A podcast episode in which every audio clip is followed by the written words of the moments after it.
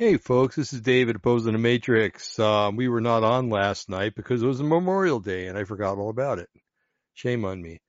Um, but we're here tonight and, uh, I hope everybody got to spend a nice and solemn Memorial Day thinking about the, the men and women that gave their lives so that you and I can have radio shows. Uh, how long that's going to last, I have no idea. But the way things are going, uh, we've had a pretty good run where I think we're working on our 11th year. And um, with the way things are going, well, we'll see what happens. You know, that's all we can do. So, anyway, uh, where do we go from here? Uh, as you know, on Monday nights air, Tuesday night, um, tonight, um, Brian's not with me. I usually do a show all by myself. I was thinking about what to do.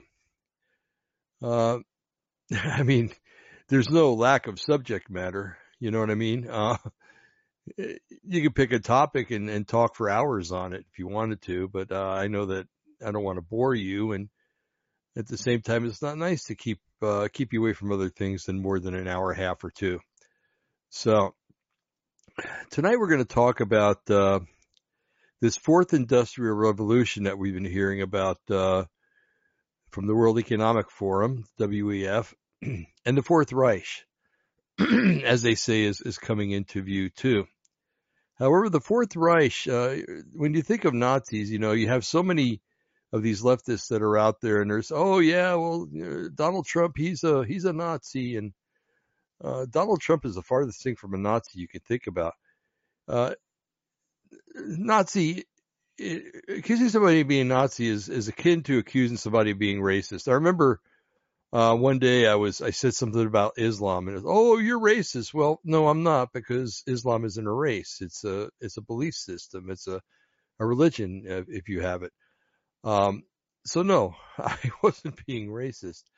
And and since when can you not talk about stuff without being called racist? So um, anybody wants to call me racist, I really don't give a dang, you know. And I will speak the way I want to speak, and I am not a racist, okay? Um, and so we, oh, prove it. Well, you know what? Prove that I am. That's all. And and I'll come back at you then. Um, anyway, so yeah, uh, we were talking about racism and and uh, how people are so quick to throw out labels.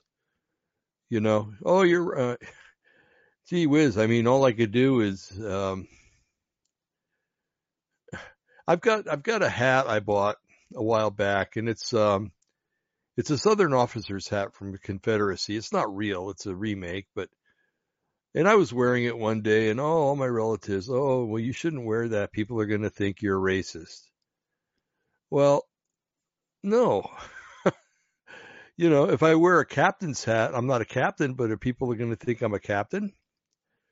If I wear, if I were to put on Islamic garb, just for the heck of it, do I automatically become Islamic? If I was born in a bagel shop, does that make me a bagel? You know, no, it doesn't. It means, it means I was born in a bagel shop. And God, imagine, if you were born in the back of a taxi. Oh, you're a taxi. Oh my goodness.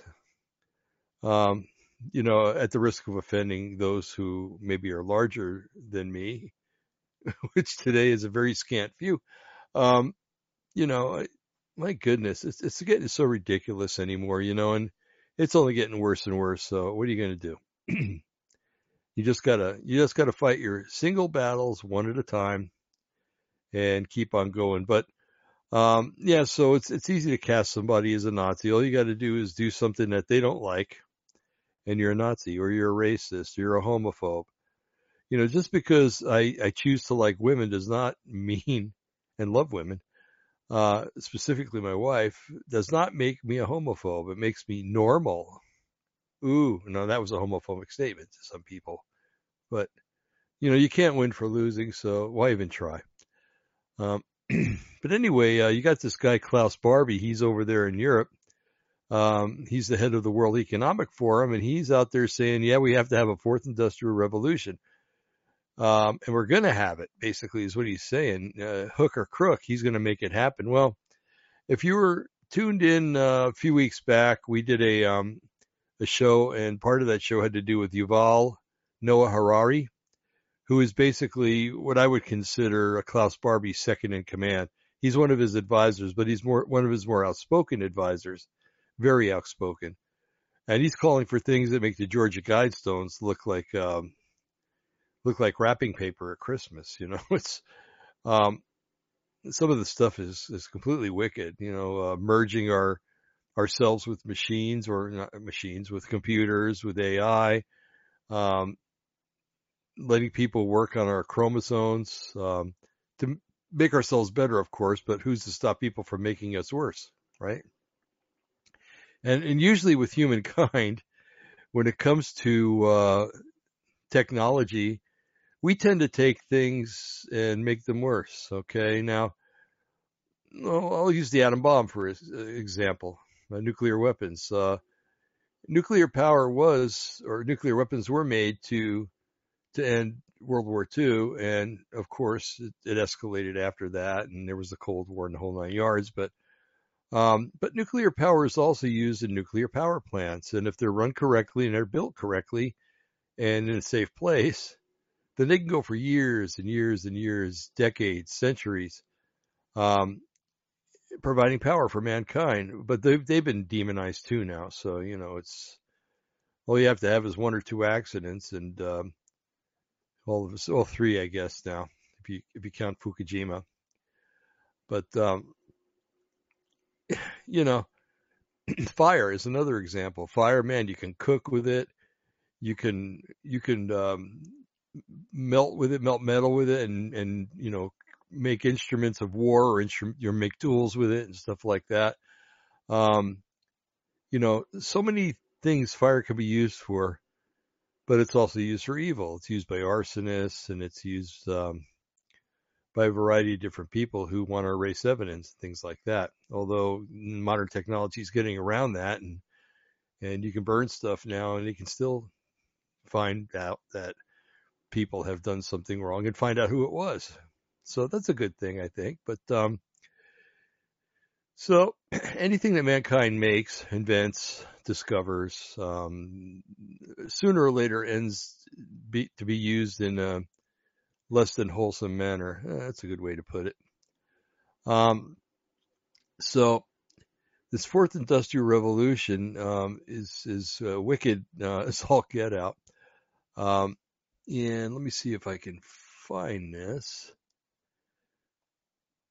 Okay, well, um, Klaus, not Klaus Barbie, same difference. Uh, uh, Klaus, um, ah, I knew this was going to happen. It's been a long day, folks. I've been working outside all day, and um, Klaus Schwab's his name, by the way. Now they had a meeting in uh, Davos, and that's in India, uh, the Davos Manifesto 2020. Um, and uh, they've had one recently too, and I couldn't find the results to that, but uh, I will look, and maybe it'll result in a later show. But um, the universal purpose of a company in the fourth industrial revolution, and I got half. That's a very short thing. Let me read it, okay? Let me prepare you for it. It's basically saying that the workers in a company have as much rights as the the employer, that the employer has to treat the workers with dignity and respect, and and for the most part, most employers do that anyway. I mean, there's a few. I've worked for a few that were uh, SOBs. You know, you just but you quit and you went to work somewhere else. But um, he wants it to where basically all companies pay their right share of taxes and um, I can understand that. I could see the, the merit in that. Okay. But at the same time, if a company is given a tax break and they can hire a hundred or fifteen hundred more people because of that tax break, then isn't that a good thing? I mean, it makes sense to me. It's a good thing.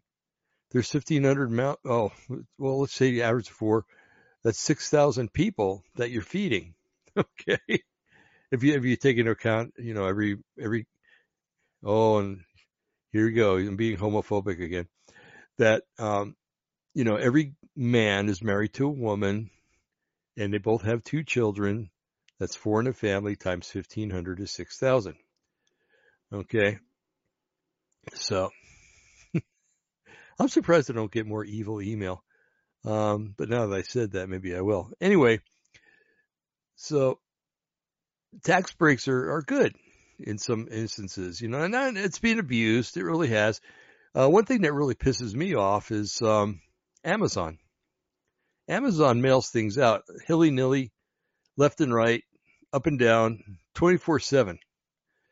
And part of the reason they can do that is they're subsidized by the United States government.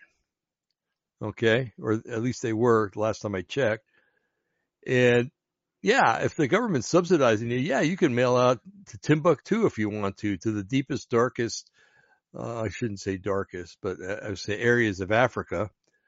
Um, you know, the Congo in the jungle somewhere or, uh, you know, Nepal or, or somewhere in deepest, darkest Siberia. There, that ought to make people feel better. I'm, I'm talking darkness about white people. Okay. Um, so anyway, um, yeah, if you're subsidized, then, then that's wrong. Okay. You, you're, you're given, you're being given a, an unfair break to, to actually crunch the other guy, to walk on him and crunch him. You know, the little, little guy that wants to mail things out or wants to sell things and, and can't because he has to pay more for them and he has to pay postage to mail it out to people, right? Okay, but there are some instances where tax breaks are okay. So anyway, he's going to go into that here, uh, that a good company will pay their fair share. And who's to say what a fair share is anyway? Is the government saying what a fair share is? Is it a legitimate government like we have we don't have here in the United States? Um, is it a, uh, a government that's in bed with all these companies? Is it a government that hates companies? Is it a bunch of union? Oh, I use the U word. Union scum, scoundrels. Now, if you're in a union, please don't be offended by that. I've been in unions before. Recently, I just retired from a job where I was in a union. They didn't do a dang thing for me except take my money. Um, and when I needed them, they weren't there. So I do have a little bit of a gripe and a beef, but um, anyway, they, they do tend to assert their their um, their influence. That's a good word into uh, the workplace where um, where others couldn't do it, and um, and usually it's for their own gain. And and they're uh, they almost every union I know of um, gives money to political parties that I don't believe in. And uh, there was a good illustration, um, and it had a guy. It was a figure you know, it was like a cartoon figure. And, uh, he had a, a rope tied around his neck and he was watering a, a plant. It was a small tree, but the illustration was that, yeah, he's going to keep watering that, but sooner or later that tree's going to grow big enough to where it can hang him. Okay. Um, and that's a lot of things, a lot of times what we're doing, you know, or what people do you know, they foster these different you know, unions, these different um, organizations and stuff like that that are bent to kill. And one thing I've never been able to understand, and I don't think I want to understand, is why my fellow Jews tend to um, tend to support socialism when Nazis were socialists. Okay, um, that totally befuddles me, and and that's something that's going to come around and bite the Jewish community in the, in the behind. Um, and for some reason we just don't learn, you know. Um, however, our people haven't learned for what three three thousand five hundred years. So, um, what's to say it's going to happen now? I think it's going to take the, the, appearance or the second coming of Yeshua Mashiach and showing his nail prints in his um, in his arms and in his side, and then maybe not maybe it says that uh, that Israel will weep and mourn for their only son. Um, as somebody that's like their only son. Anyway, um, so we always tend to do this stuff, and not just Jews, but Christians and and secular people, atheists. Uh, we we don't learn from history. We we always do things that that kind of bite us in the butt. So if the Third Reich didn't work, oh, you no, I'm jumping to Reich. I don't want to do that. Let me let me kind of illustrate before we go any further, and see if I can find the um, fourth generation. Okay.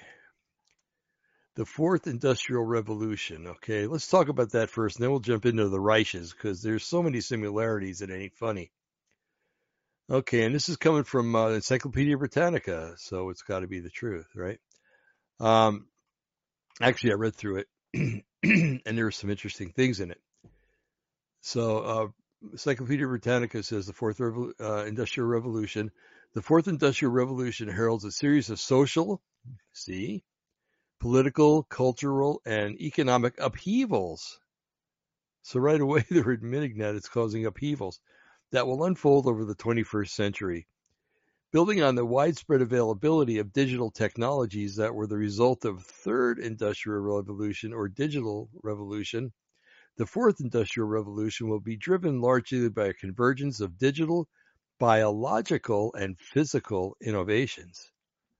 Hmm, like getting absorbed by the Borg? I always think about that when I think about crossing over to half human, half machine. Okay. Like the first industrial revolution, steam powered factories, the second industrial revolution's applications of science to mass production and manufacturing, and the third industrial revolution started into digitation. The fourth industrial revolution technologies such as artificial intelligence, genome editing, augmented reality, ooh, uh, robotics, and 3D printing are rapidly changing the way humans create, exchange, and distribute value. As occurred in the previous revolutions, this will be profoundly trans, trans this will profoundly transform institutions, industries, and individuals. More importantly, this revolution will be guided by the choices that people make today. The world in 50 to 100 years from now will owe a lot to it, of its character to how we think about, invest in, and deploy these powerful new technologies. Yeah, like will last 100 years if they do. Anyway, and then there's a quote from somebody named Julie Friedman Steele, and it says, We all need to become futurist citizens. No, thank you. Um, it's important to appreciate the fourth industrial revolution that it involves a system, uh, systemic change, excuse me, across many sectors and aspects of human life.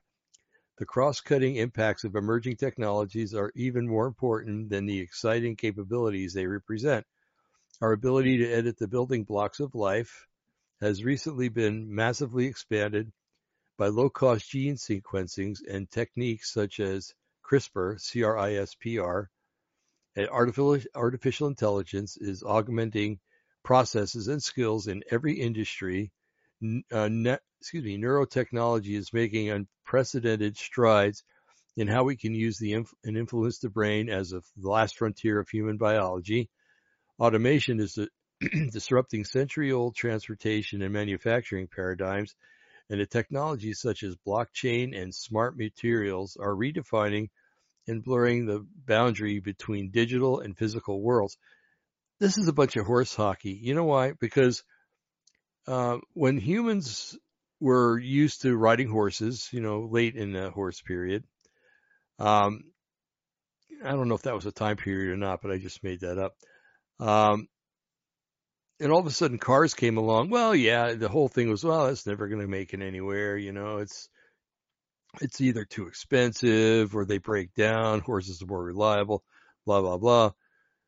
And to some extent, those things might be true, but, um, they learned to accept the automobile and pretty soon the automobile replaced the horse in most cases. And, um, having done that, people just adapted. There was no upheaval. Did people take to the streets when cars were introduced? No, we're not going to do that. Blah blah blah. No, they didn't. What about the train? We'll talk about the Industrial Revolution before that, the the uh, third one. Um, I might be getting them wrong. Sorry. Um, but you know, here you got um, again horses and and wagons and everything else and ships. Okay, a large amount of uh, the goods were, were put on ships and uh, and sailed around South America and brought to the West Coast. And you know, if you're in Europe, they they went from India to you know around Cape Horn to uh, to England and the rest of Europe. So you know there were there were long expanses that the ships had to go through, but things still got through. And then uh, more powerful ships came into being, uh, steam engines, and um, then um, trains. you know, uh, crisscrossing the United States uh, after a little while, you know, and and bringing people and goods from from New York to San Francisco, from uh, you name it, from Philadelphia to Los Angeles, all over the place, you know, and and people didn't get all freaked out and everything. They just learned to accept it. Okay. Now there were people that, you know, one, I think one person said back then, uh, if you go over 40 miles an hour, you'll die. okay. well, there is some merit to that. If you, but you know, we're talking about if you go, uh, from zero to, you know, 17,000 miles an hour, you know, you'll, you'll turn into mush, but that's, that's an extreme, not going from zero to 40 in, uh, in five minutes, you know, but, um, anyway, uh, but people, there was no upheaval there, you know, things changed. Of course they did. You know, uh, people that, uh, raised horses, um, were, the sales of horses became less and less. Um, people that uh, made horseshoes, well, they didn't make any more horseshoes, but they still worked in foundries or, or a blacksmith shop making other things. Um, and then when the steel industry took off, many of them went to work in the steel industry and, and left their foundries and, and their stables and stuff like that. So, you know, it's this upheaval thing makes me think that, yeah, there's going to be an upheaval and it's, you're going to create upheaval in order for people to accept it. Now, one of the things I want to throw in here real quick before I uh, continue, if you read the book of Revelation, it talks about horsemen. Um, you know, the, the kings of the east, 200 million horsemen.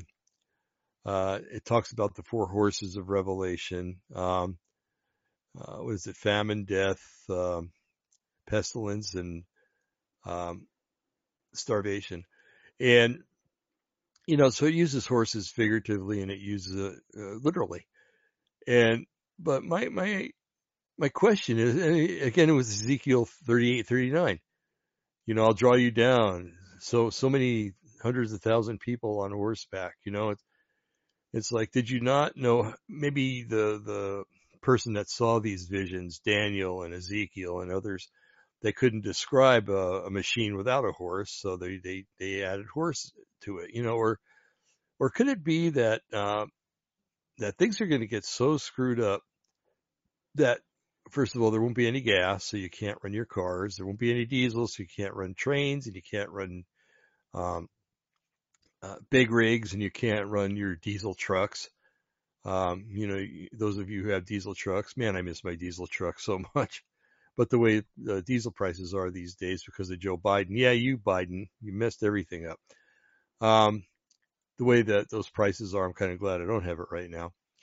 Um, so are things going to get so bad that that people are going to turn to horses and actually be riding horses when this happens, or is it representation of uh, tanks and jeeps and everything else? So that remains to be seen. But it's, it's talk about an upheaval. What kind of upheaval will have to happen for for people to turn to horses instead of tanks and jeeps and cars and airplanes and everything else, you know? Yeah, it's interesting to look at. And, and if that is the case where, you know, a big upheaval happens and we don't have those things anymore, they can't be operated and horses are around again, then, um, how close are we to that? You know, it seems like they don't want us driving anymore and electric cars aren't real, aren't really, um, yeah, I laugh when I say electric cars. Sorry. I'll take a gas engine any day, but, um, you know, they're not that, uh, prevalent in society yet. Uh, yeah, there are some people that have them and they seem to be doing pretty good, but, um, here's an idea. What if there's, um, a nuclear exchange, but instead of being a, an on the ground nuclear exchange, it's a, um, it's a pulse an electromagnetic pulse that we launch them against Russia and Russia launches them against us or China. Uh, you know, you, pick your bad guy or Iran. Speaking of bad guys, but, um, so what if there's that and it burns up the circuits of all the electric cars? Well, electric cars are going to be worthless then, right? Um, they always say that if you're going to buy a car, a gas engine car, buy one that was built before 1973 because it doesn't have all the electronic crap in it. It's regular, it's regular mechanical, you know? So anyway, I know I got off uh, on a rabbit trail there, but um, let me let me continue reading here. Okay. Okay, disrupting century-old transport and manufacturing paradigms and technologies such as blockchain and smart materials are defining and blurring the boundary between digital and physical worlds. That's true. It is kind of blurry. I still don't understand all the blockchain and um, all the electronic digital money and stuff like that. It's um, it's it's a different. It's a whole animal that I don't know if I want to understand. Okay. And it continues. The result of all this societal transformation at a global scale is at a global scale. By affecting the incentives, rules, and norms of economic life, it transforms how we communicate, learn, entertain ourselves, and relate to one another, and how we understand ourselves as human beings. Furthermore, the sense of that new, the new technologies are, are being developed and implemented at an increasingly rapid pace has the impact on human identities, uh, communities, and political structures. As a result, our responsibilities to one another, our opportunities for self-realization, and our ability to positively impact the world are intricately, uh, intrinsically tied, excuse me, to the and shaped by how we engage with the technologies of the fourth industrial revolution. This revolution is not just happening to us, we are not its victims, but rather we have the opportunity, even responsibility to give it structure and purpose. Baloney. I want nothing to do with it. Sorry. Um, as economists, Erik, uh, oh my goodness. Bryn, I'll spell it B R Y N J O L F S S O N. If you can pronounce that clearly the first time, you're a better man than me or woman. Um, and uh, as economists, Erik, that guy, and uh, Andrew McAfee have pointed out, this revolution could yield greater inequality, particularly in its potential to disrupt labor markets. As automation substitutes for labor across the entire economy, the net displacement of workers by machines might exacer- exacerbate the gap between uh, returns to capital and returns to labor. On the other hand, as it is possible that displacement of workers um, by technology will, in aggregate, result in a net increase in safe and rewarding jobs. I don't know. People tend to adapt, and I don't think they're giving people enough uh, credit for that. But um, if you're going to add upheaval to it, then heck yeah. um, let's see. There's a looks like a uh, another quote here. Uh, what happens if 45% of all jobs are automated out of existence in the next 20 years? And uh, it says Peter H. Diamandis has a few ideas. That's another link I'm not going to go to. Sorry. All previous industrial revolutions have had both positive and negative impacts on different stakeholders. We talked about the horse and the car, remember? Nations have become wealthier and technologies have uh, helped pull entire societies out of poverty but the inability to fairly distribute the resulting benefits or anticipate externalities has resulted in global changes. By recognizing the risk, uh, whether cybersecurity threats, misinformation on a massive scale, through digital media, potential unemployment, or increased social and economic inequity, uh, we can take a few steps to align common human values with our technolo- technological progress and ensure that the fourth industrial revolution benefits human beings first and foremost. Oh, what about the planet Earth? I thought that. Oh, I'm sorry. I'm I'm getting that and all the um, gobbledygook from the New Age, which I thought was involved in all this, but maybe they're not. Um, yeah, it's a long article. Okay, we cannot foresee at this point which scenario is likely to emerge from this new revolution. However, I am convinced of one thing that in the future, talent more than capital will represent a critical factor of production. I don't know about that. Um, with these fundamental transformations underway today, we have the opportunity to proactively shape the fourth industrial revolution to be both inclusive and human centered. Ooh, Inclusive. There's that word, folks. Inclusive. All right. And many of you know what I'm talking about. Uh, this revolution is much more than technology. it is an opportunity to unite global communities to build sustainable economies, to adapt and modernize governance models, to reduce material and social inequities, and to commit to values, value-based leadership of emerging technologies. Let me ask you, uh, let me finish this last, and I'll ask you a question. The fourth revo- uh, industrial revolution is therefore, therefore is not a prediction of the future, but a call to action. It is a vision for developing, diffusing, and governing technologies in ways that foster more empowering, collaborative, and sustainable foundation for social and economic development built around shared values of a common good, human dignity, and intergenerational stewardship. Realizing this vision will be the core challenging the great respectability of the next 50 years. Since this essay was originally published in 2018 in Encyclopedia Britannica, Anniversary Edition, 250 Years of Excellence, 1768 to 2018. Yeah, well, if you got to pat yourself on the back, then there's something wrong there. Anyway, um, people have the ability to make things better. Okay.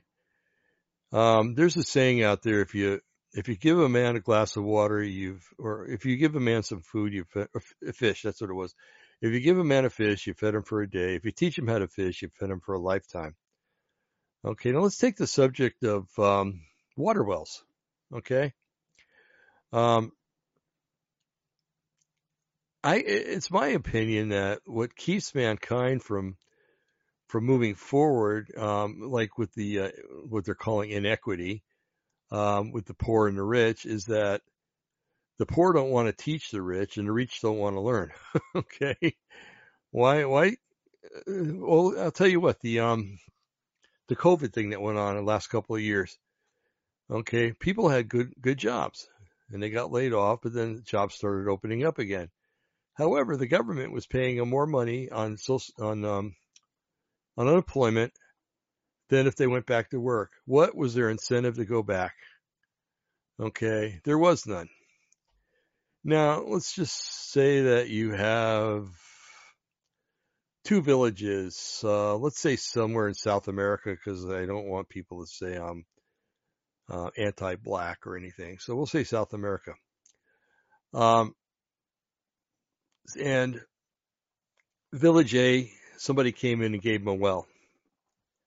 Village B doesn't have a well. Now Village B can go to Village A and get all the water they want. And it doesn't cost them anything because Village um, A is very friendly. They like Village B. However, they start taking advantage of the situation and they have relatives in Village C and they start getting water from Village C. Now Village A says, well, you know, if this keeps up, we're going to run out of water. So we got to kind of clamp down. So they say, you know, only if you're from Village B can you come get water. Well, you know, my relative lives in Village C and Village C needs water too. So why won't you share? And pretty soon you got a little war going on between Village A and Village B and Village C, who has members in Village B, says, "Oh yeah, well no, we've been getting water from them, so we got to fight Village A with uh, by helping Village B." And pretty soon, Village A is annihilated, and Village B takes over the water, and so then they have the water rights, and then Village C says, "Oh, okay, well, you know, we can go get free water," but Village C has relatives that live in Village D. You, you get the point, right? Um, people are greedy and people will take things that aren't theirs because it's easy for them. It's easy to be lazy. It's human nature to be lazy, basically. Um, uh, and, and, and some folks, you know, not all, but, uh, in the, in vast amount of humanity, it's easier to be lazy. Um, you know, if, if they offered free income to everybody, um, I would, heck, I'd, I'd, I'd consider getting that instead of going to work you know, I consider it. I wouldn't do it because I have my pride about what I what I do. But um, so anyway, it's uh, you know when you talk about inequity, you got to try to work your way out of it. Okay, now um, many of my all of my ancestors came from from Europe. Um, some of them came from white Europe. Some of them came from um, Latin Europe. Okay. Uh, the people that came from Latin Europe weren't very well liked. Okay. They were called, you know, Dagos, Wops, um, garlic eaters, you, you name it. Okay. They weren't very well liked and, and, and the, the white Anglo-Saxon Protestants that lived here made them know it. you know, you're unwelcome here. Why don't you go back to where you came from? See, everybody overlooks that kind of um, racial prejudice and and um, prejudice against nationalities and stuff like that and color. But you know, there's certain nationalities that get more favor because supposedly they they they've had more uh, service uh, from other cultures. Anyway, um, so but they came here and they they worked. They might have worked cleaning out, digging ditches or cleaning out sewers or whatever. But they knew that they wanted to be here and they wanted to make things better. Yeah, they could have given up and gone back to Italy or or in other places that they came from. Yeah, it would have been probably easy because they had family back then. You know, hey, I tried it over there. It didn't work. You know, the people didn't like us and stuff like that. But no, the people had gusto, man. They just, they came here and they, they say, hey, we're going to put up with a little bit of problems. And then they, they gave birth to a new generation. That generation started, you know, starting assimilating more than they did. Although most of my ancestors assimilated very well. Um, because they realized and they were thankful that the United States took them in. Not like today where people come in like it's our duty to take them in. Um, um, there's a story um, I like to tell, and uh, my my grandfather was um, a first generation uh, Italian American here in the United States, and this was back east in New Jersey, and he was born in Brooklyn. Um, his father immigrated from I think it was Genoa, and his uh, mother came from Sicily and when they got here, you know, my grandfather was born. Well, my grandfather spoke two languages because his father taught him how to speak Italian and they spoke Italian in the house. And uh, so anyway, they went to a store one day and uh, my grandfather started to speak to his father in, in Italian. And my grandfather grabbed him by the earlobe and dragged him outside. It was quite violent, I understand. My grandfather, what did I do? What did I do? He says, he says, these people were nice enough to allow us to come to this country and they accepted us. You will not speak Italian out in public. You can speak it around the house all you want, but to honor these people, you will speak English. And man, it's like the total opposite of what's happening today, you know? Uh, press one if you want to speak in Spanish. Press two if you want to speak in Thai. Press three if you want to speak in Chinese. You know, nobody wants to learn a language anymore. We're we're turning into a fractured culture. That's another show for another day. But um, so anyway, there, there's this big societal change moving to another country. You know, did it cause upheaval? No, not for most people. They just learned to adapt and moved on. Okay. So that's basically um, a little uh, education about what the fourth industrial revolution is. Okay. Now, so if you take the Georgia Guidestones and and then you compare them with what Bill Gates says and a few other jackasses out there, um, you know the one of their main goals is to reduce the population down to 500 million so that supposedly mankind can live in harmony with nature and not be a burden on the land. Okay. Since when does the land have more rights than people? Well, since the these the fourth uh, industrial revolution wants to take over, you know. Uh, and I know it talked a lot about having respect for humans and stuff like that. But um, when you when you research it and do do that, okay, do research this more than than I'm talking about today. You're gonna come across some stuff that I would like to present, but I can't because it's only a two hour show or one hour, depending on what happens. But um, there's a lot of wickedness and evil that's involved in this. Uh, I don't think it's a, an accident that uh, Germany has come into power again, and it's probably the strongest nation in the European Union, and it basically controls things here. okay, um, can you say Fourth Reich? Um, and we'll get into more of that in a little while, but um, so and then um, the head guy for the WEF, Klaus Schwab. Boy, you don't get more German than that, you know? Um, okay, so maybe he's Austrian, maybe he's um, Swiss, same difference. Okay, same beginnings. Um, so you got Austrians, an Austrian or a German running things over in Europe, basically, uh, meaning Germany's running things, but then you got Klaus Schwab and others um, that are really pressing in now, really, really pressing in, and um, and they want to make this World Economic Forum something that's um, something to write home about to their relatives and stuff, and and really it's um, it's something to write to uh, something to pray about, uh, pray against actually. Um, but so you got Klaus Schwab with this uh, touting this fourth, um, and there's something else I wanted to. Okay, maybe I wanted to read this. And, oh yeah, did I read this? No, I didn't. Um, I want to get around to this though. Um, so in 2020, they had a uh, a meeting in Davos, and I think they had another one um, this year, and and this was all about the. Uh, uh, it says the universal purposes of accompanying the fourth industrial revolution. Okay, now let's let's read some of this bovine scatology and see what it's all about. The purpose of a company is to engage all of its stockholders in shared and sustained value creation Okay, sustained value creation. Uh, translation, making money on a consistent basis.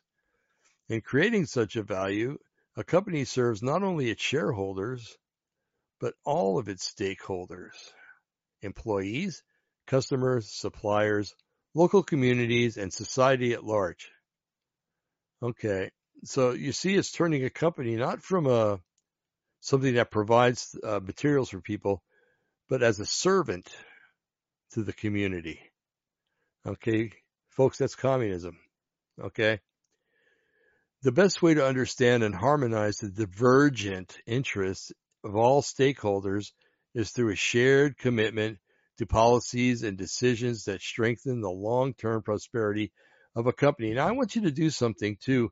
When we're reading this, see the New World Order as a company. Okay.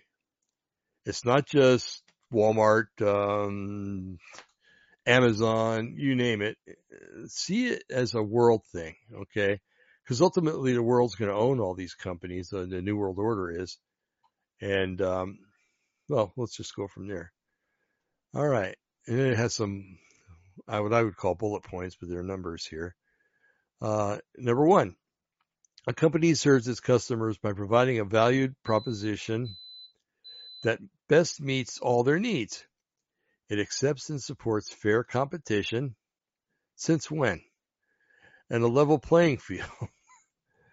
fair competition, folks. If, if I, that means if you charge a dollar more than the other guy for the same thing, even if it's a knockoff, then you're being bad because that's not fair competition. Okay. Okay. Accepts and supports fair competition and a level playing field. It has zero tolerance for corruption. This is a this is a governmental body or a future governmental body talking about companies not having corruption. Okay, that that's laughable. Um, it keeps the digital and ecosystem in which it operates reliable and trustworthy. Okay. It makes c- customers fully aware of the functionality of its products and services including adverse implications or negative externalities. Now that's great if you're, you know, if you're selling drugs because they have to tell people what the, um, the negative side effects are. Okay. Or side effects in general. Um, so I'm trying to think of an example here. What if, um, what if I make a device that peels potatoes? Okay. And some jerk accidentally gets his finger stuck in it and it cuts the end of his finger off. Okay. I know I think of intense and gross things, but let's, let's just go with this. Okay. So what would have to happen is, and it does happen in some regards, you know, they'll come out with something in the, the next generation of things they sell You know, be careful not to stick your finger here or else, you know. But this can get ludicrous. It really can, you know. What if somebody cuts their finger it gets a paper cut when they're opening up the cardboard box? You know, oh, uh, yeah, you must be careful when opening up this package because you could cut your finger. You know, I mean, this is what we're talking about because you know the left and the communists take everything to the nth degree. And if you don't believe that, talk to somebody that's lived in that's lived in the former USSR or any of the satellite countries that ringed it the whole time uh, the Cold War was going on. Um, it, it's ridiculous some of the things that they'll tell you. You know, it it really is. It's it's ludicrous, uh, and it's all it's also somebody can keep their job. Okay, so let's let's just say let's just use the two examples that I just gave. Okay, you you you can cut your finger opening. So then the company's got to make a uh, a little department of people who take complaints by people who've cut their fingers on on the on the cardboard while being it up or have been dumb enough to stick their finger in the machine while it's cutting the potatoes up. Um, so it's got to employ two or three people to do that. And then we have lawsuits. Okay. Uh, the guy who cut his finger off, well, you know, they didn't let me know that that could happen. It kind of reminds me of the lady that, um, that spilt the hot coffee on her from McDonald's and then sued McDonald's. You know, if you were stupid enough to try to fiddle around with a coffee cup while you're driving, then you get what you deserve. Okay. But not in our country anymore. She got quite a settlement out of that, you know? So stupidity reigns. Okay. So now you have to have this, this little board in the company that looks for every way possible that you can mess up. okay. Um, calling all the morons of the world. You want a job? Um, okay. Number two, a company treats its people with dignity and respect. Yeah. Okay. Um, it honors diversity. There we go. It honors diversity and strives for continuous improvements in working conditions and employee well-being. Well, you know, I've worked for quite a few companies in my day, and you know, if, if there was something, um, I'm trying to think, um, if there was something that was wrong, so you saw a safety hazard, you let them know they fixed it because they don't want to get sued, right? And they don't want people getting hurt either. Um, but um, continues in working conditions. Okay, and well, that's why we have OSHA, right? That's why we have OSHA. Um, you, your boss doesn't listen to you, you call OSHA, OSHA comes out, and they usually get a fine, and they have to fix it. So, you know, we have that. So what's the big deal? Unless it's not that way in other countries, then I can see that. But it doesn't take changing the whole world to do that. Um, and diversity, so that does that mean that if how do I say this stuff without sounding let's say there's a uh, a woman that or a man that became a woman but he hasn't had things cut off yet. And he comes in and you know he's that way. Well, you also know that he sued the last five employers and you decide, you hear about it because it's made the news and stuff like that, and you decide you don't want to hire him because you don't want to get sued. It takes you to court and sues you because you didn't hire him. Um, the most ridiculous thing I heard, now this wasn't an employer employee situation, but somewhere in the last year, somewhere here in the United States, uh, a student said that they were identifying as a cat. And when they walked into class and said hello, the teacher got fired because he, he didn't meow to the student. The student went and complained about it. Teacher got fired. Talk about stupid. Okay. Okay. Uh, well-being. In a world of rapid change, a company fosters continued employability through ongoing upskill and reskilling. Well, they do that anyway. you know, that's what meetings twice a week or once a week are about. You know, my goodness, you know, this is like preaching to the choir. Um, a company considers its suppliers as true partners in, in value creation. What? Value creation? Why not use a term like um, income gain or something? You know, it provides a fair chance to new market entrants. Oh my goodness. we'll get back to that. It integrates respect for human rights into the entire supply chain. I'm sorry. I can't help it. this is so stupid. I can't. But these people are serious. Okay. All right. It provides a fair chance to new market entrants. Okay. So again, I make left-handed monkey wrenches. Some guy decides to steal. Well, no, which just has a.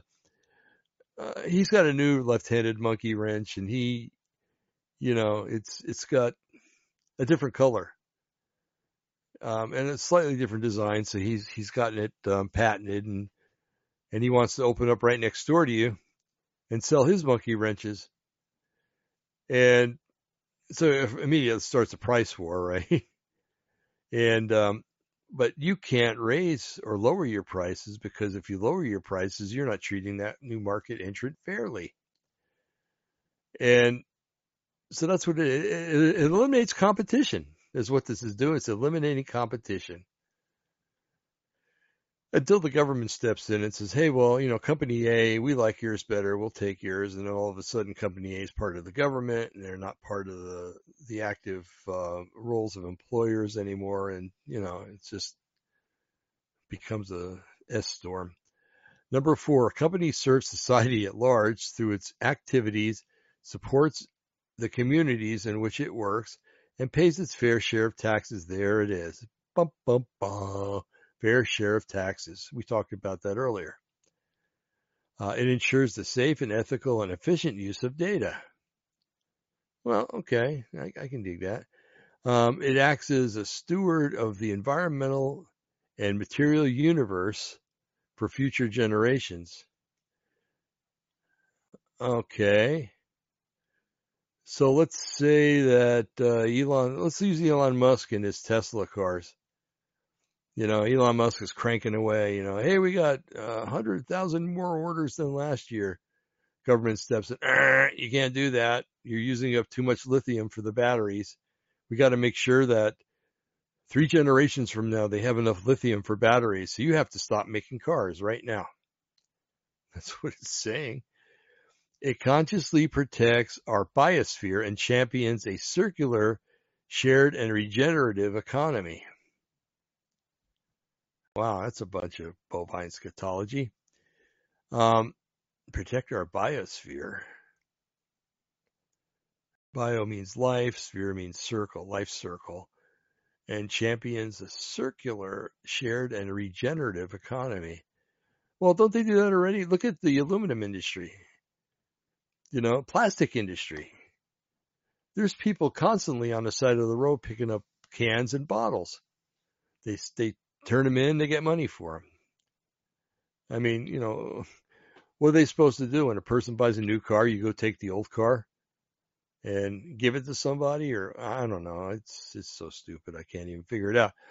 Uh, it continuously expands the frontiers of knowledge, innovation, and technology to improve people's well-being. Well, isn't that what happens? You know, when I was a kid, um, and you bought a new car, it didn't have a soft dashboard. They usually had metal dashboards. Okay. And the whole thing was, you know, if you got in a wreck, because seatbelts weren't very common back then either. I mean, they were there, but um, nobody wore them. Uh, so, you know, you hit your brakes, passenger goes flying forward, hits their head on the, if they don't hit the windshield, they hit their head on the dashboard and bam, they got a big Raspberry on their dashboard, maybe some brain stuff going on, you know. Um, so anyway, isn't that the fact that they came out with soft dashboards? Isn't that improving people's well-being? Um, isn't the fact that uh, we use unleaded gas that improves people well people's well-being? Uh, catalytic converters turn the emissions into basically nitrogen and water. Isn't that improving people's well-being? You know, it's been happening all along. And here in the States, companies are very proactive in this. So if you're going to preach this crap, Schwab, preach it to the rest of the world. Preach it to yourself. I'm not going to say what I was going to say. Um, a company provides its shareholders with a return of investments that takes into account the incurred entrepreneurial risks and the need for continuous innovation and sustainable investments. The incurred inter- Okay. I don't know if any of you bought stock, but I have. And when you, before you buy a stock, unless you're the kind of person that says, Hey, uh, Dick down there just, uh, just bought this stock and he says it's good and you go and buy it. Well, and it crashes. Well, if you didn't research, that's your, your fault. But when somebody comes up and says, Hey, there's a new stock coming, uh, you know, you should invest in it. I check it out. I see how long they've been around, um, what their potential is, what they're making, you know, and, um, and I look at it from a conscientious view too, uh, having a conscience. Um, there was a time when I had uh, Moderna stock, and when they started messing around with mRNA, making that crap, I got rid of it. I sold it, man. I want nothing to do with Moderna anymore. You know, some of you say, yeah, but you got the money from it. Yeah, well, I put money into it too, you know, was I supposed to just give it up and not get back what I, I put into it? Um, anyway, uh, let's see. All right. So we, we talked about that. Um, BA company. Oh, okay. Never mind. Uh, B is a, um, separation. A, a company is more than an economic unit generating wealth. It fulfills human and societal aspirations as part of the broader e- social system. Well, yeah. Bible says if you don't work, you don't eat. If you go to work, yeah, that makes my life that makes life better. You know, you can buy food, you can buy maybe a car, save up and buy a house. Yeah, okay. So this is a no no dull no duh statement. Um, performance must be measured not only um, on the return of the shareholders, but also how it achieves its environmental, social, and good governance objectives. Okay, how's it, environmental, social? So see, they're turning companies into not just companies; they're turning them into social, um, socialized company. Well, there you go, socialized companies. Um, good governance objectives. Executive remuneration should reflect stakeholder responsibility. There's something I can agree with. There's, I don't agree that a president of a company should get $20 million a year. Sorry, nobody's worth that kind of money. But at the same time, if the company is, is doing much better than it was ever thought possible, a larger sum would be good, but you know, not $20 million. Okay. and I think I've reached the last of this cow, of this lot full of cow patties. Excuse me, folks. Um, a company that has a multinational scope of activities not only serves all of the stakeholders who are directly engaged, but it acts as itself as a stakeholder together with governments and civil society of the global future, of our global future. Okay, again, we're talking about it's not just a company, it's a social gathering, a social prospect. Uh, corporate global citizenship requires global citizenship. Ooh, talk New World Order. Uh, requires a company to harness its core competencies, its entrepreneurship, skill and relevant resources in a collaborative efforts with other companies and stakeholders to improve the state of the world. I don't have to go into that with you guys. It's, yep, I don't have to go into that. It's all New World Order. Okay. Whew, man, we got through that. How we doing on time anyway? All right, we just got an hour here. Um, now I want to get into so we, we see that the fourth um, industrial revolution it's it's the melding of some of the technology we have from the third uh, industrial revolution the higher end stuff the the DNA the robotic and everything like that. But it's going farther in that if you've read anything about it it talks about melding uh, humanity or biology with um, with digital systems, with um, with computers, basically, um, to turn the human into a um, a machine, and not a machine, a computer that like a walking computer. Um, but the bad thing about this is if you know garbage in, garbage out. You've heard that term. So if you're taking things in and processing it as a computer, there's somebody that has written a software that can take everything that you're computing and use it against you or for your benefit, you know, but possibly against you. And that's the way humanity t- tends to go. Um, so, oh my goodness, can you, can you imagine what porn will be like if, man, talk about, it's really sick now. I mean, it is grossly sick. But if you have the ability for your brain to be like a computer and surf the internet and oh my goodness, there's, it's, it's going to take sexual union and totally revolution. It's going to turn it into chaos. That's what it's going to do actually. Um, man, oh man, I don't need that, the, the thought of that. It just crossed my mind. It's like, my goodness, there's so many guys and women that are involved in that garbage right now. Imagine what it's going to be like.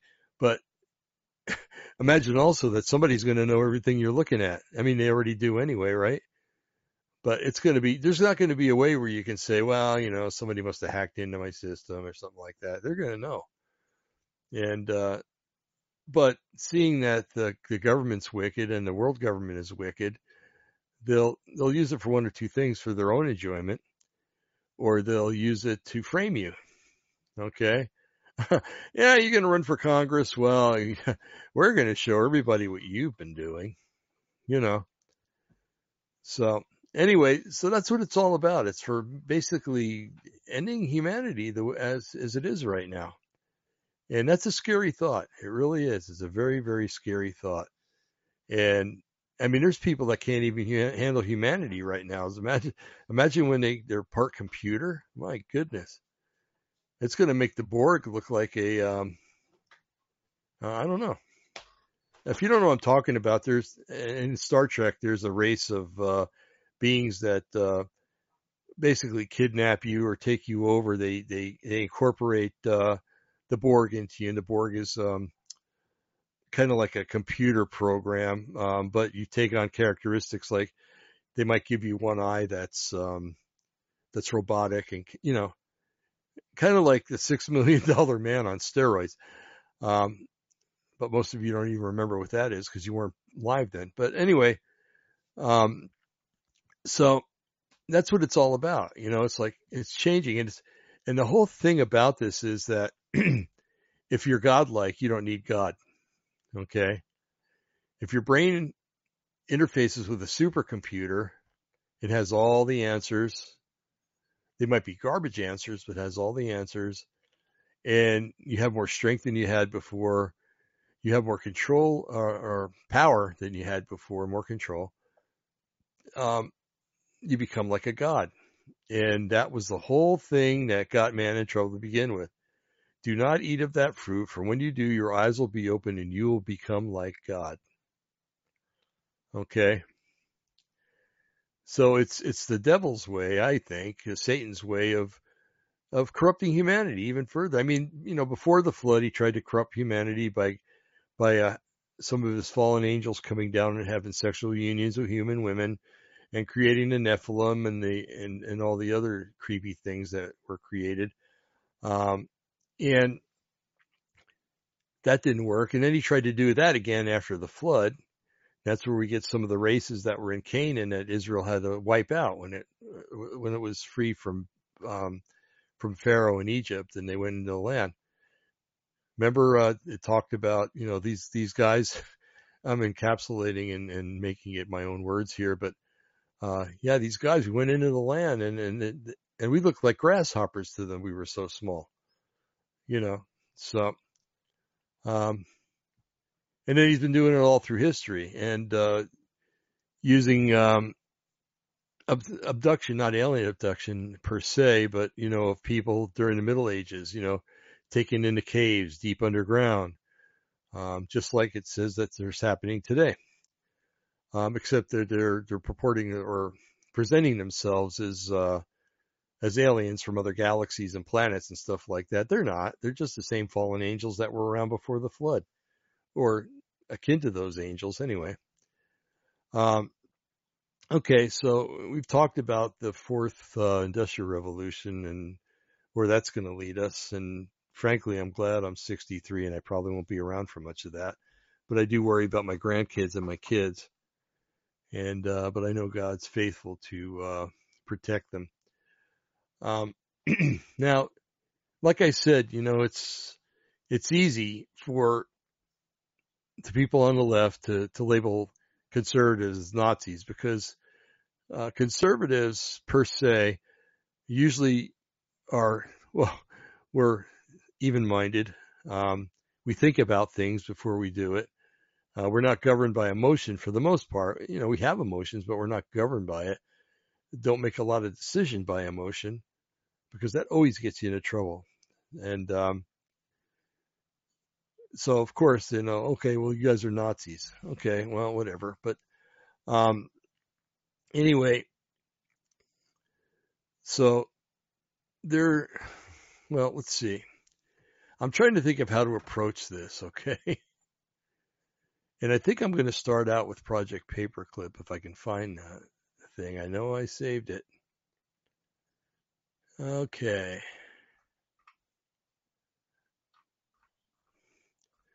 You know what? Before we get into that, there's an article by Klaus Schwab. Okay, let me see when it was written. It's it's not a long one. Okay.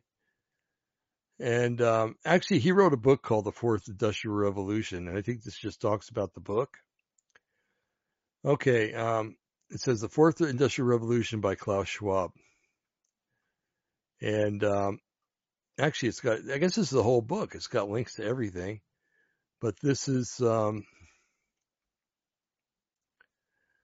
this is the first chapter, I do believe, or the first part of the book. Ubiquitous mobile supercomputing intelligent robots, self-driving cars, neurotechnological brain enhancements, genetic editing. the evidence of dramatic change is all around us and it's happening at exponential speed.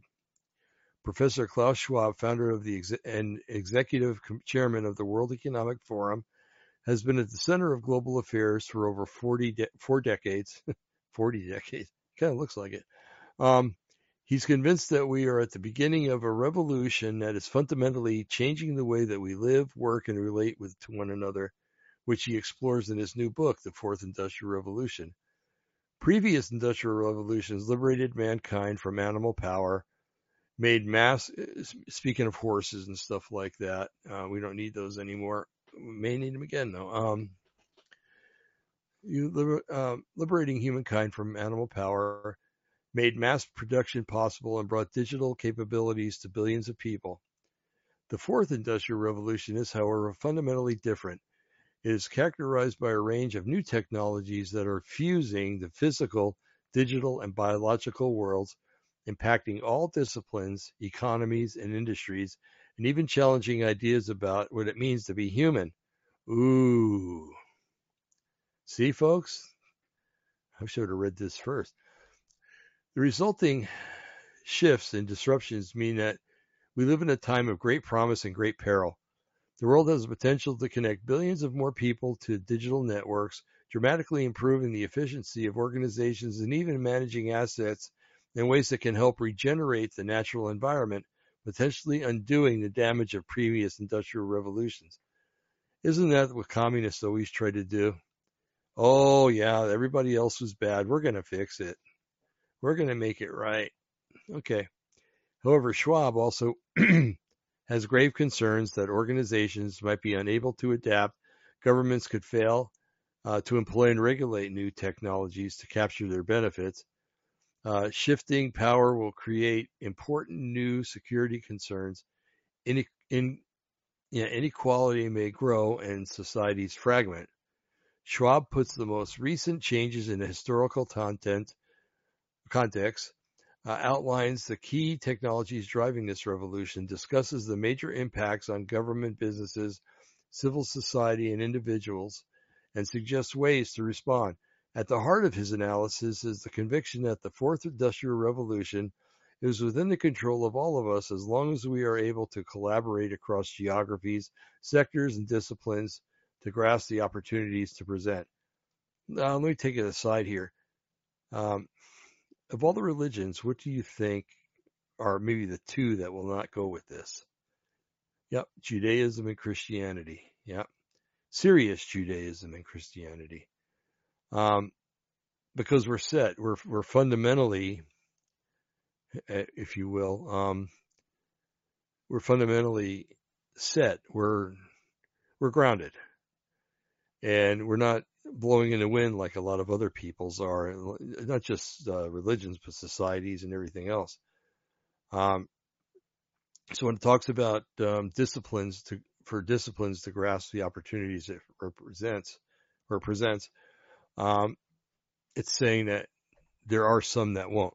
Okay, and I'm happy to be one of them. Um, in particular, Schwab calls for leaders and citizens to take uh, together shape a future that works for all by putting people first, empowering them, and constantly reminding ourselves that all these new technologies are first and foremost tools made by people for people. Yeah. That's why you want to put a computer in somebody's brain so you can control them. Then they're no longer people. And by the way, people means a person, it means a human being. So if it's part machine and no longer 100% human being, then, um, you know, what do we have here? You know, um, so if it's made by people for people and they aren't people, I don't know.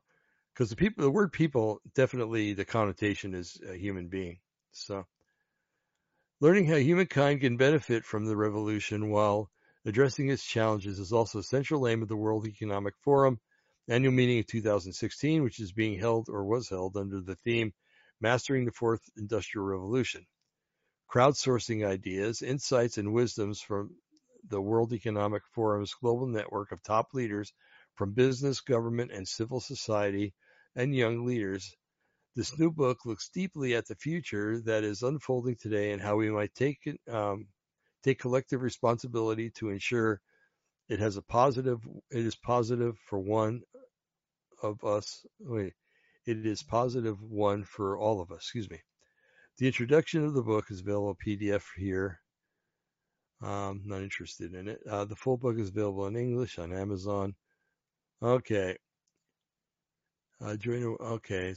So the rest of it's garbage. And there's a video to watch if you want to watch it, if you really want to waste your time. Um, but you know, information is knowledge, so go check it out. I think it's important. Okay, now we're going to move into the Fourth Reich. Okay, now to understand the Fourth Reich, we have to know what the first three were, according to Germany. Okay, because the word is only is only applicable, in, you know, to the German people, but its implications are are dire and drastic to the rest of humanity. This stuff is good. LaCroix, it's doesn't have any junk in it. Basically, it's flavored water. Um, all right, I'm going to read what the German Reich was, okay? All right. The German Reich was the constitutional name for the German nation state. It existed from 1871 to 1845. Um, you'll find out later that was referred to as the Second Reich. The Reich, excuse me, the Reich became understood as deriving its authority and sovereignty entirely from a continuing u- unity, uh, continuing unitary, unitary German national people uh, with the authority and sovereignty being exercised at any one time over a unity German state territory. Um, in other words, people over the state. Yeah, we've heard that before. Uh, with value, with variable boundaries and to extent, although commonly translated German Empire, the word Reich here is better translated as realm or territory or territorial reach and the term does not itself have monarchical um, connotations. Okay, so that was uh, basically what was called the Second Reich. Okay. The First Reich, uh, of all things, was the Holy Roman Empire. and it this afforded me a chance to go in and read about the Holy Roman Empire. Now, when I, I researched the church years ago, um, I actually took classes church history in college. Um, we uh, we learned that uh, Europe was a a big pot mess, man. it was it, it was like everything was thrown into the pot and nobody stirred it. Um, what a mess. I I mean, and I was looking at a map just today of of Germany during the Holy Roman Empire, and it consisted of uh, Germany, of course, and what is now Austria and and Switzerland and um, part of France, and although France was its own empire per se, um, and uh, like the two northern two thirds of Italy, all the way down to the Papal States or Rome, and then up. Um, and it was a series of different kingdoms, fiefdoms, and everything else that uh, would war with each other. Um, uh, some of them stood with the Pope, others opposed the Pope. Uh, then they went to war with France because France always opposed. France wanted to have their own popes um, for the Catholic Church, and uh, Rome didn't like that, and and so you know there there was always some kind of battle going on somewhere.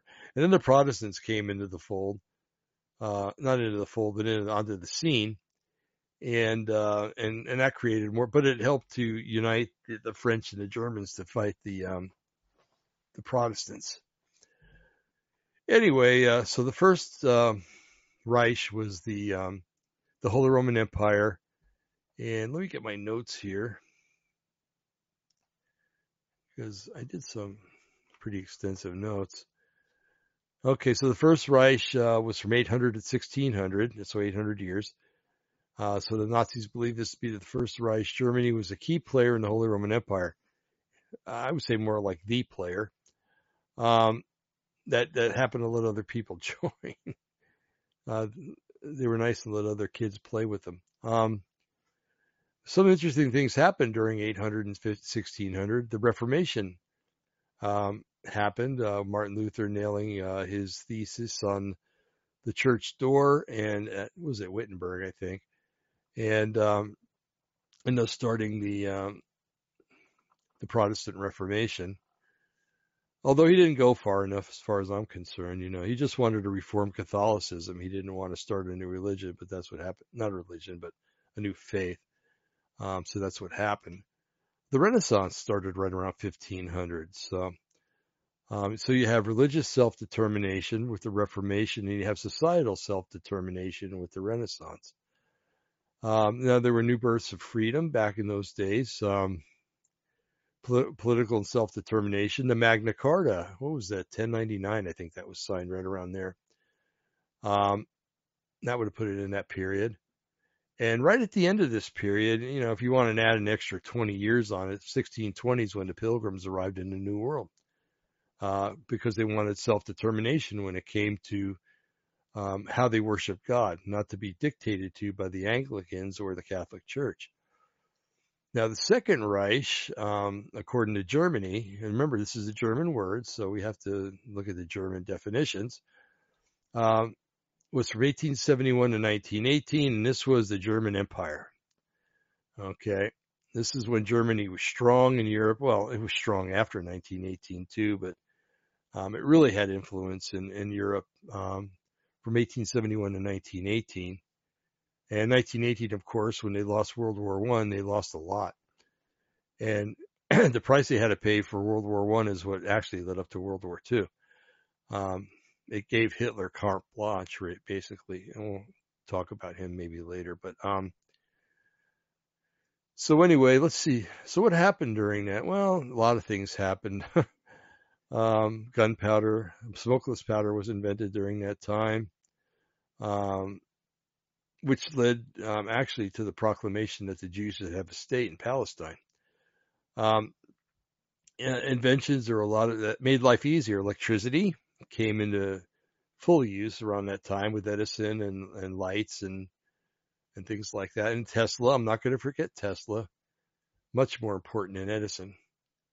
Um, trains, uh, trains became popular, I guess, before 1871, but they really, really started to uh, started going. I mean, you know, we're, we're talking transcontinental, and um, you know, trains got more powerful and stuff like that. Um, cars were invented in this period, automobiles, that is, airplanes, streetcars, etc. Now, airplanes think about the generation that was before that, um, or the people that lived in the Industrial Revolution that was before that, or the period between the two Industrial Revolutions. I'm sorry, or I mean between the First Reich and the Second Reich. Sorry.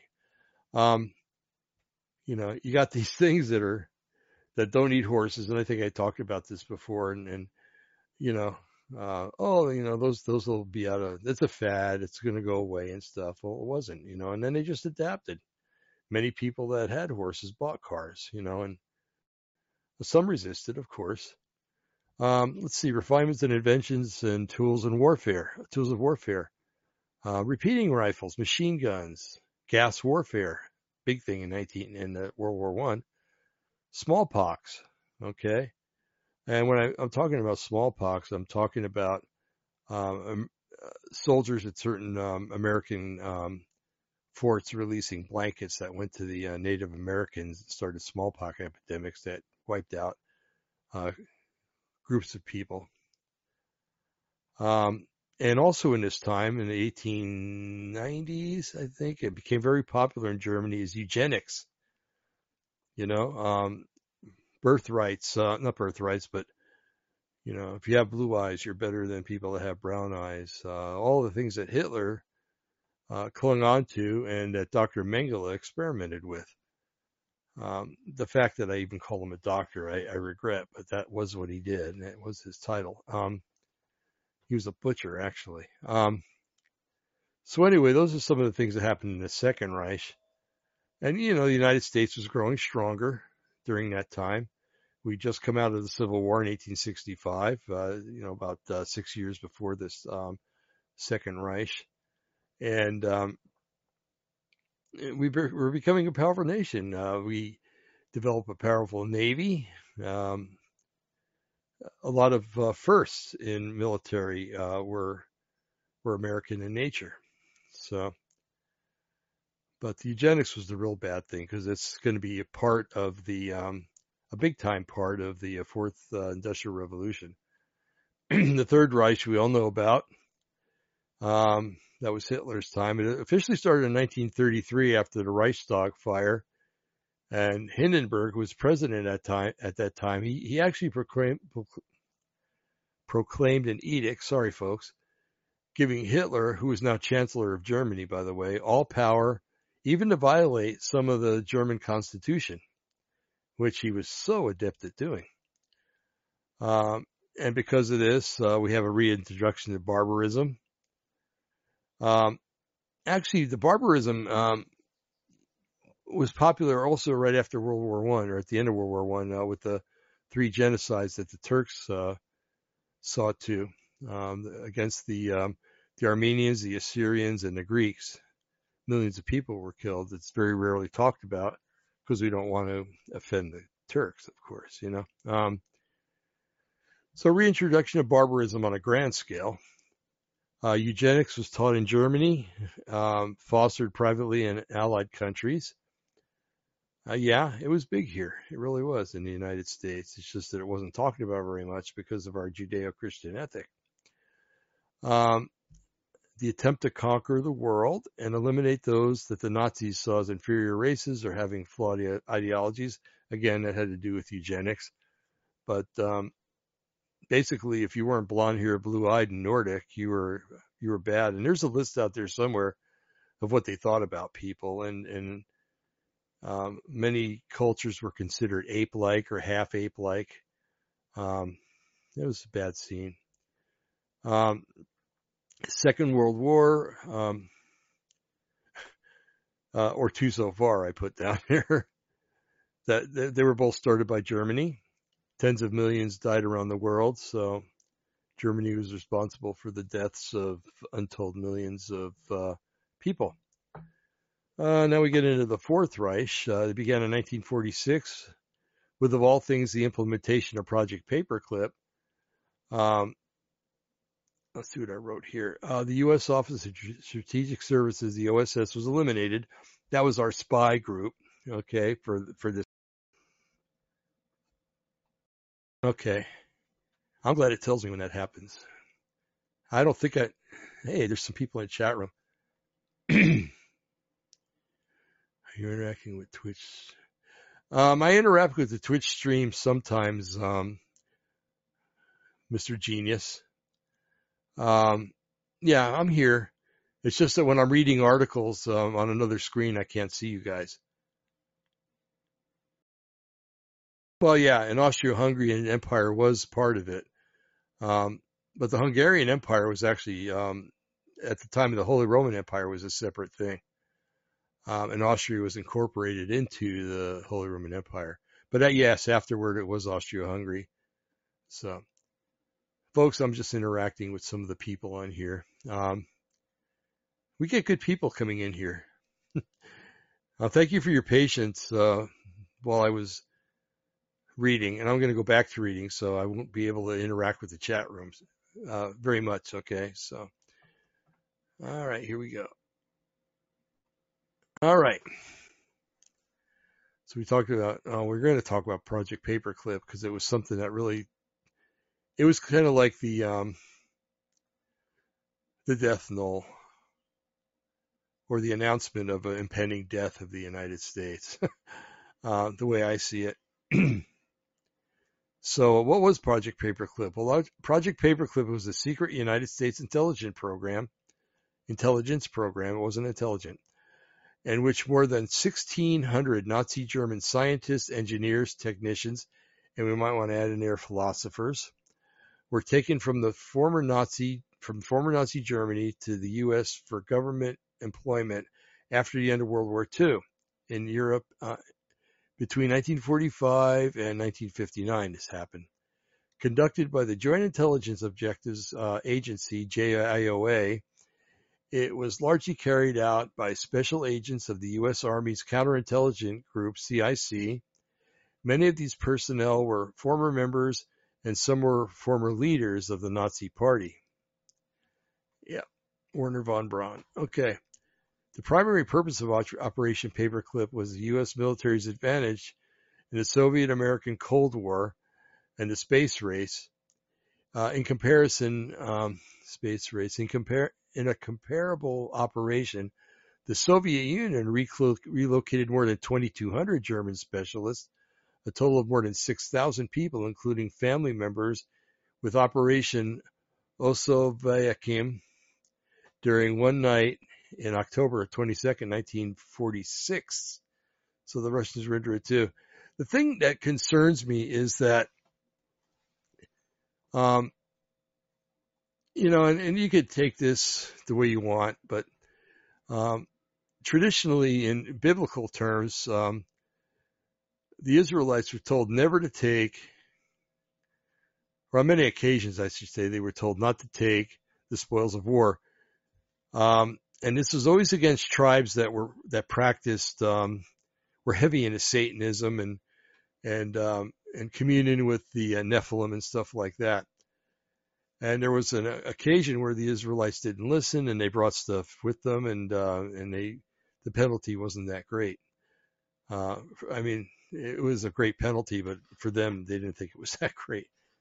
And um, so, so what did the United States do at the end of World War II?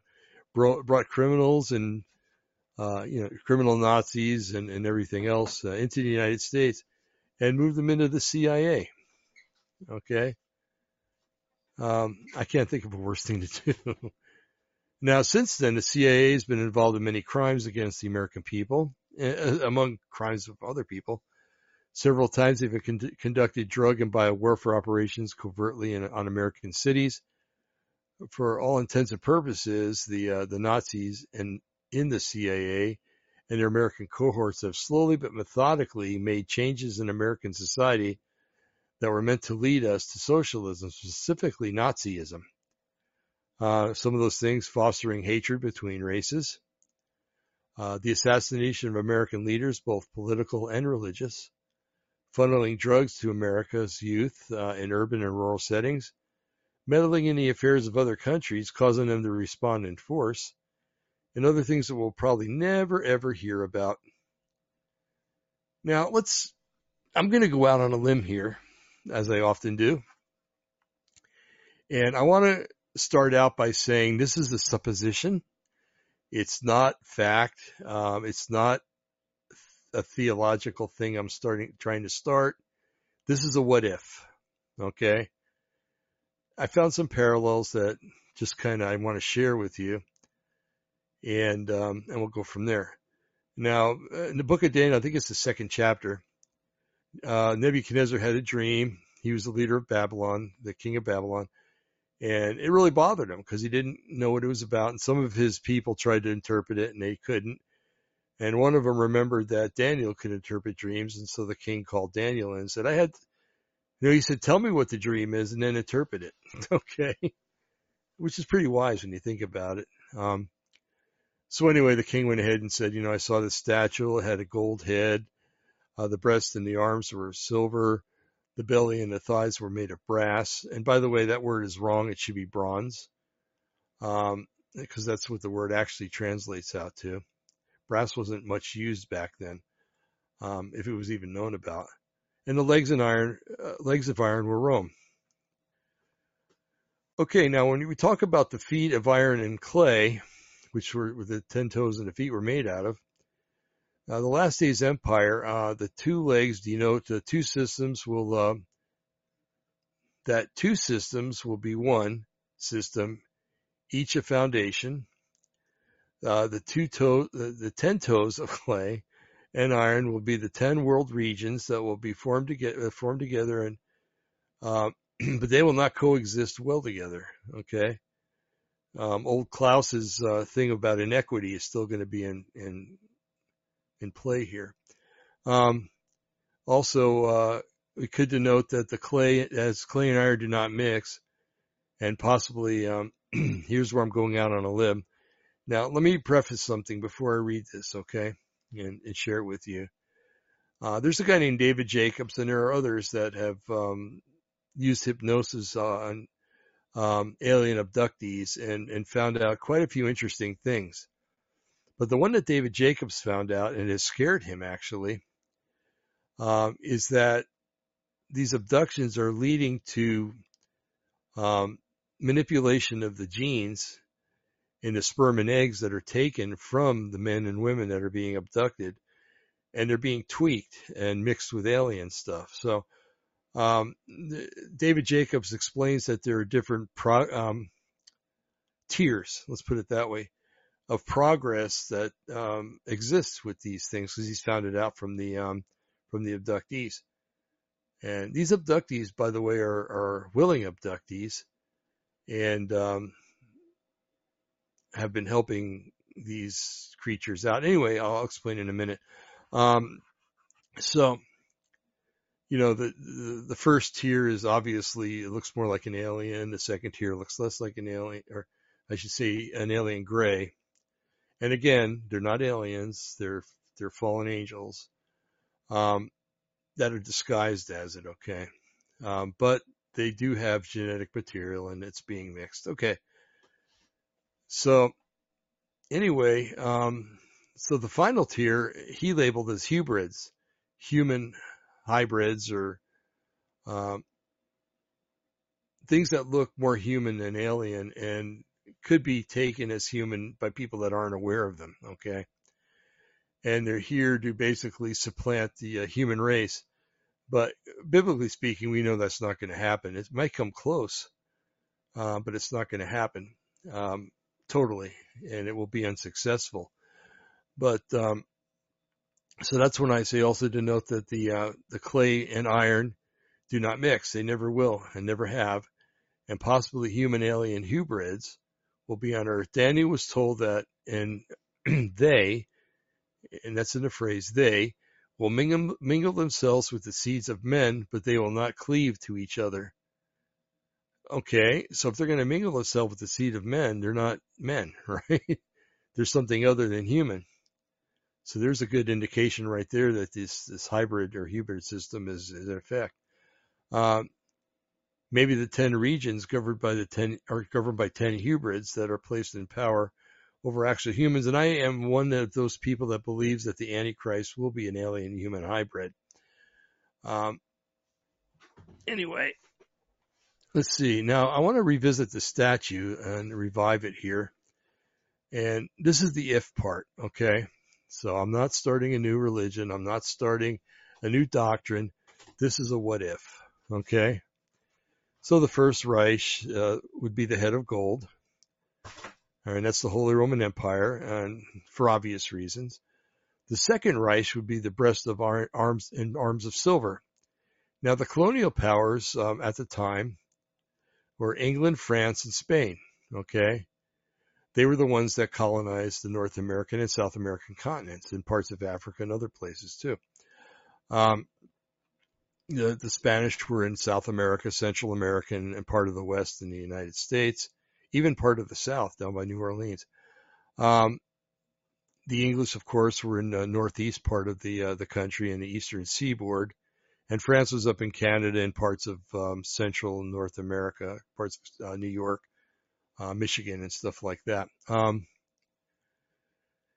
so I think it's kind of interesting to note too that just as uh, each hand uh, on the image has five fingers, both England, France, and both England and France had col- colonies or outposts on five continents. Okay, now that just might be a coincidence. or what if? I don't know. You, you can figure it out on your own. I'm just presenting it. Okay. Um, let's see. The Third Reich the body, uh, the belly and thighs of brass. Now I'm, I'm really going to reach out here. Okay. But humor me. Uh, the correct translation for brass in this passage is bronze. Okay. I said that. Bronze is made of copper.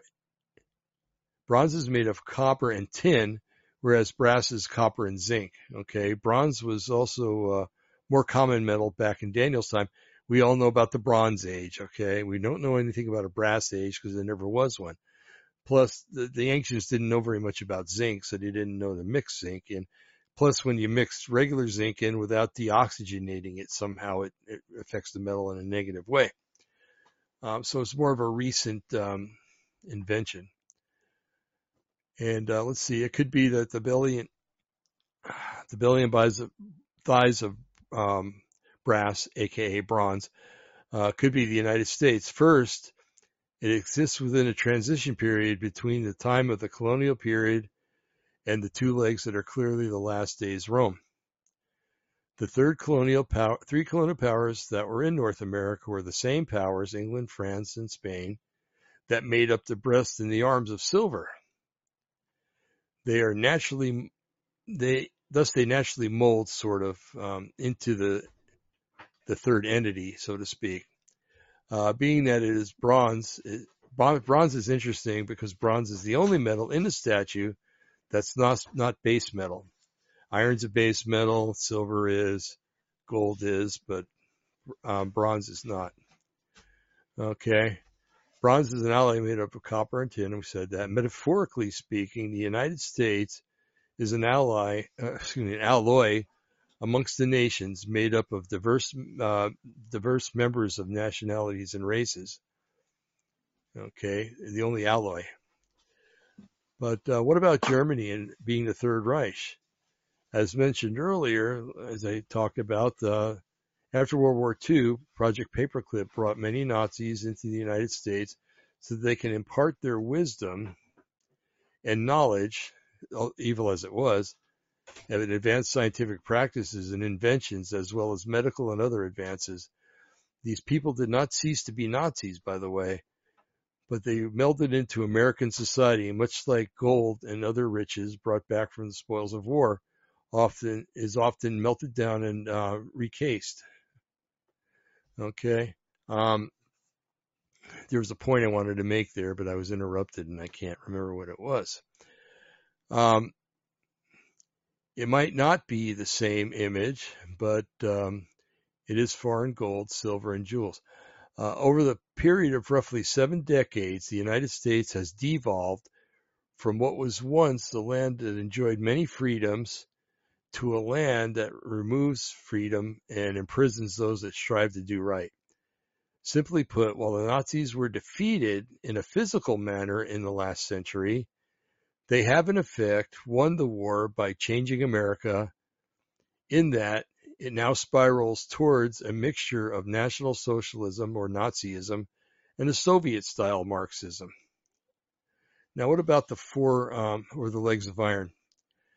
Um,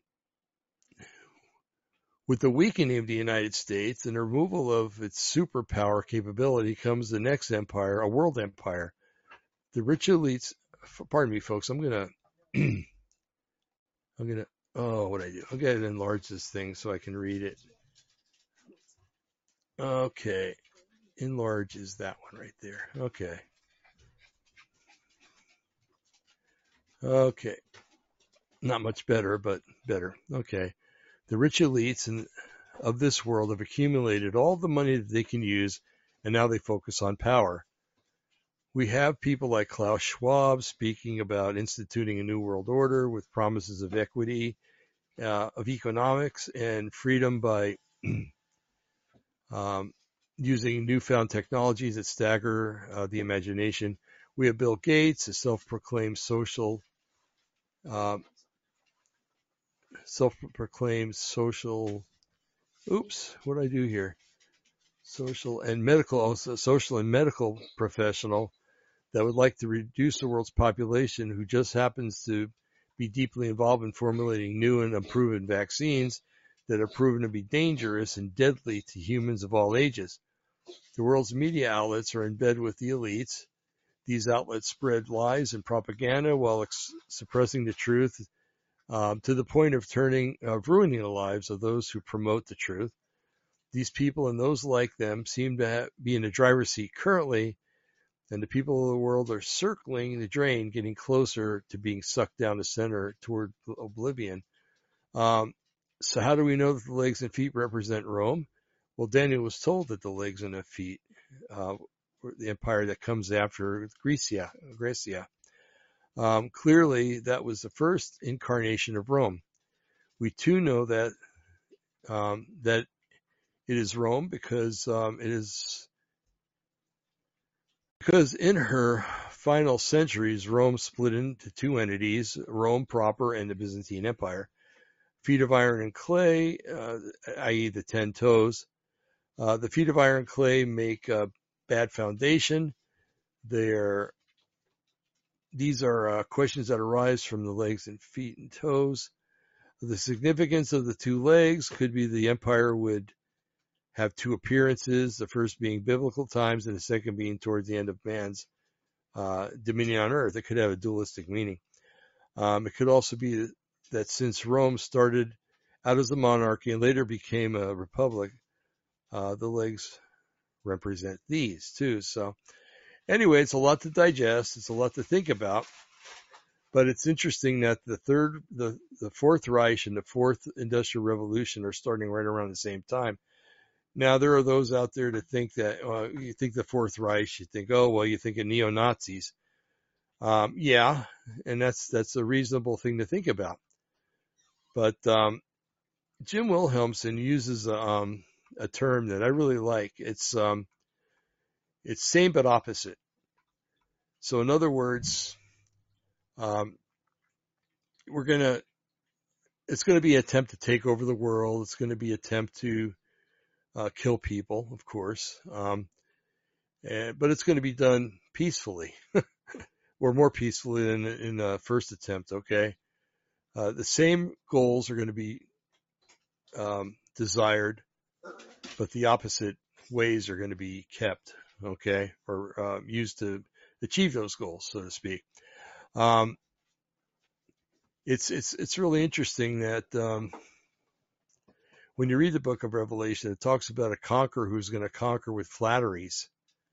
and things like that. Um, not with, um, you know, a bunch of neo-Nazi guys running around. Now, the neo-Nazis might serve their goals in that you're going to have two factions of Nazism. You're going to have the peaceful Nazism, and you're going to have the the uh, the militant Nazism. But um, if you remember when Germany was um, in 1930s, when Germany was um, first getting into uh, the Third Reich, um, they had the SA and they had the SS.